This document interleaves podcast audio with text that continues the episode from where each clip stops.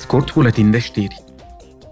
O delegație a Comisiei de Anchetă pentru examinarea utilizării Pegasus și a altor programe de spionaj echivalente își va încheia astăzi vizita efectuată în Cipru și Grecia.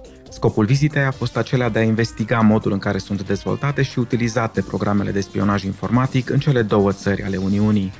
Membrii delegației s-au întâlnit în Cipru cu funcționari guvernamentali, cu reprezentanții organizațiilor neguvernamentale, dar și cu persoane care au fost spionate cu ajutorul unor programe informatice specializate. În Grecia, deputații europeni au discutat cu reprezentanții organizațiilor neguvernamentale, cu apărători ai drepturilor omului, dar și cu jurnaliști și funcționari guvernamentali.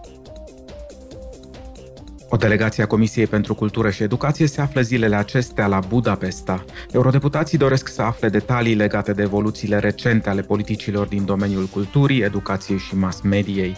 Deputații se vor întâlni cu omologii lor din Parlamentul Ungar, cu miniștri și cu reprezentanții ai mass mediei și ai societății civile.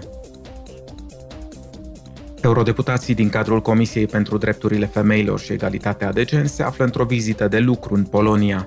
Ei își propun să strângă informații și să participe la discuții referitoare la drepturile femei, dar și pe tema sănătății sexuale și reproductive și a drepturilor din aceste domenii.